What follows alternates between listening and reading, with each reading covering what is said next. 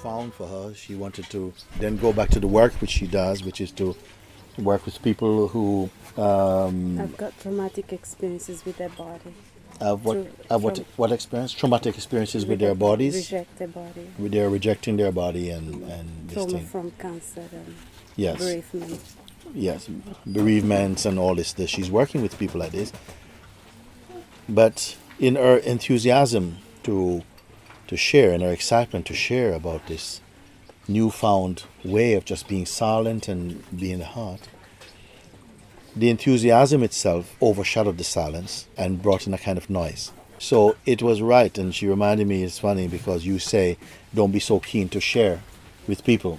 Sometimes you want to share, and into your enthusiasm, you become noisy. It's like writing a 300 page book on silence. It becomes a noise. So I felt immediately what, but this is something that is quite common. When I say, you know, just imbibe, drink yourself in, but don't don't give someone else a straw to drink you. Just be in that until that is more deeply imbibed inside your own being. Then, in its own timing, you may find just very easily conversations may happen between people, not with an intention to convey or to convert, but simply you're conversing. And there's a beautiful energy, inspiration, guidance. Is like you're speaking words that are also fresh for your own self listening like that you find. So this is what i wanted to say. Don't be much in a hurry to to say yeah you know we went there and we did this and wow and turn it into a noise so she was asking but when i return to my work now there's a little bit cautious now. How can i balance? Don't worry about balancing anything. Drink yourself in fully now. And avoid also any tendency to try and calculate how things or anticipate how things are going to be too much.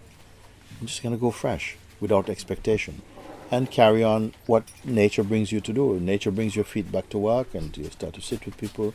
And uh, in your own way, having said now, okay, I'm following that advice not to be too quick to want to share out of an enthusiasm or something. Go back to your work and it will be informed from here somehow without any deliberate intention to how can I balance this. Really, forget about it. Don't try to balance it. The world is already balanced in here. Just go and you be balanced, and it will come fine. This this way of, of uh, and I appreciate the question also because I feel it's one that uh, sometimes we forget. You go back to your friends and I really got to tell you this, and it's gone. It's gone in that because you again become the old person you were. And in truth, the self is not precious.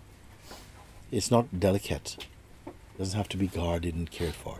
It's all the mind. But while you have the sense of identity, then just trod lightly until more and more you get absorbed in the self.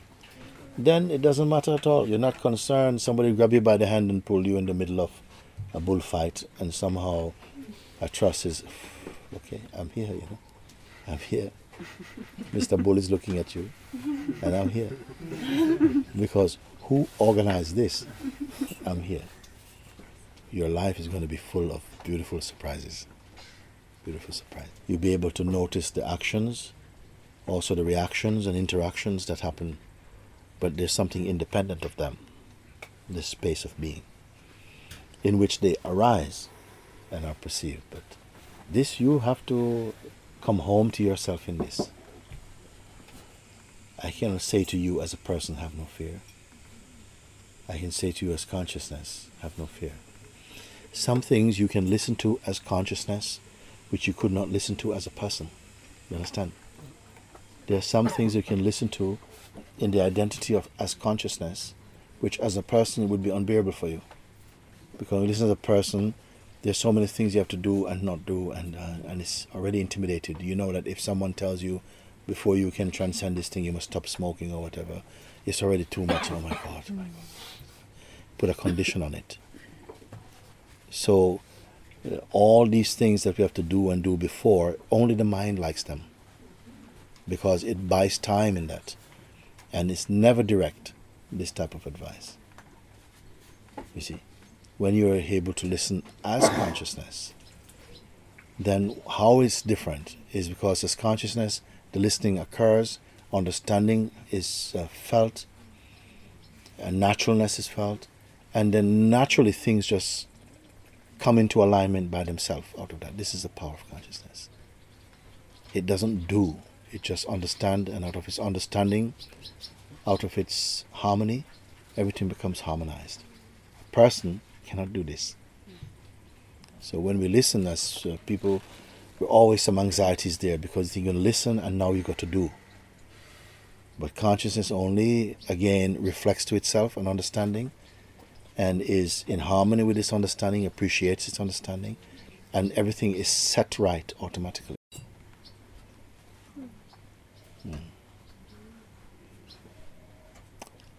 How do we listen in the state of absoluteness? Become the listening. Uh, You can say like this we don't become anything. Somehow, listening itself is heard and perceived, but only passively, if you can say. Even to speak about it, I don't know, but I put it a stage deeper than listening as consciousness or the beingness, which, if we can do this already, there's such joy and immensity inside the heart. But how do you listen as pure awareness? Each time we speak, only this is the background. So even the speaking, somehow, the order of it, the harmony of the speaking, the listening, the temperature of the of the inner state, all of this is an intuitive corresponding with that. And yet, from this place that we speak about awareness, nothing is happening there. Nothing is happening there. Even the beingness itself is perceived in this.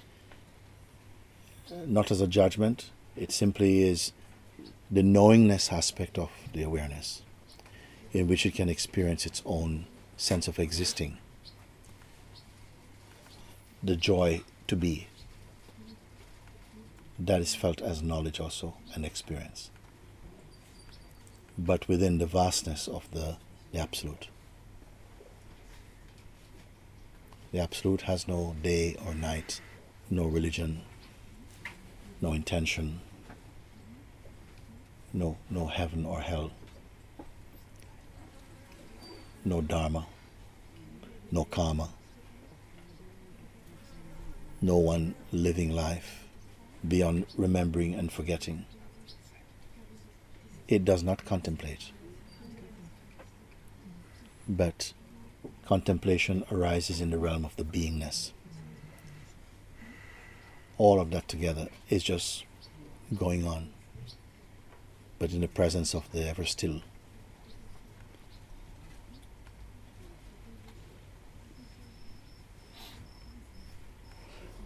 And all these varying levels, let's put it like that, a level or realms of the body mind experience, of the body, of the biology, of the functioning of the senses, of the, the, the, the functioning of intellect, the ability to imagine, the abilities to discern, memory, intention, belief, identity, mm, all of that functioning mm, is going on automatically, spontaneously. in a kind of noticing that cannot be even the word noticing i don't know if it is can be misleading because there's not really any real interest from the position of that absolute awareness which is impersonal there may be interest in the state of beingness which is set a kind of uh, the digits are already set for the way in which the beingness in a particular body will experience. Certain factors contribute to the unique taste and the expression of the beingness in a particular body. There's awareness of that. So, in each unit of consciousness, we can say, has the DNA of the whole, but you can say a drop from the ocean has all the qualities of the ocean. That the drop belongs to the ocean, but you cannot say the ocean belongs to the drop. But you can see that there is a oneness somewhere there. I have learned to accept that the, the expression is very individual. Um, because uh, when I hear about happiness and love from the heart and stars going on, but for me it's just numb. It's just a numbness. It's, it used to be, um, I used to be slightly worried. I, now I understand that to be just experiencing, which numbness is al- can also be an experience. It's also an experience. yeah. Yes. So I think I was being selective. I had this sort of idea spirituality has to come this way. It's from the heart, and the heart is here. And it has to be love with everybody and everyone. It has, and now I begin to accept that for me it does not work like that. Um, because it has been ill perceived that spirituality, as the way you express it, was being felt as an action taken, that or something I have to do, a way I have to see. It was perceiving the notion of spirituality through conditioning. So therefore, I said to you, forget about all of these things. Just forget about all it. There's no special way to be. There's nothing special to do right now. Now that can seem to be highly irresponsible thing to say. I don't do anything because the part of your mind that cannot stop trying to do. is the the doing aspect of the mind or something. But there's awareness of this, and also watch the tendency to keep insisting on how things are for you, because this is also made up. You know, it can also be a kind of reaction from the mind. Like people keep talking about happiness, people keep talking about seeing lights and all this joy, and me, I feel nothing. I feel nothing. I see nothing, I feel nothing. It can also be this type of a little bit of this as well. Not to say that you should feel something. Just say beware that you don't categorize. Don't categorize yourself. Sometimes the experience that we think we're having is the one that we are creating also. So just don't try and define yourself because the consciousness in one way is manifesting uniquely each moment. But in the mind it seems like repeats. Each- time it's actually unique. You cannot live again exactly who you were yesterday. There's a freshness in it, but it's too subtle for most minds to appreciate that. Maybe on an intellectual level, you can say, Yes, I can see that there must be something like that. But on an experiential level, they could not gauge it.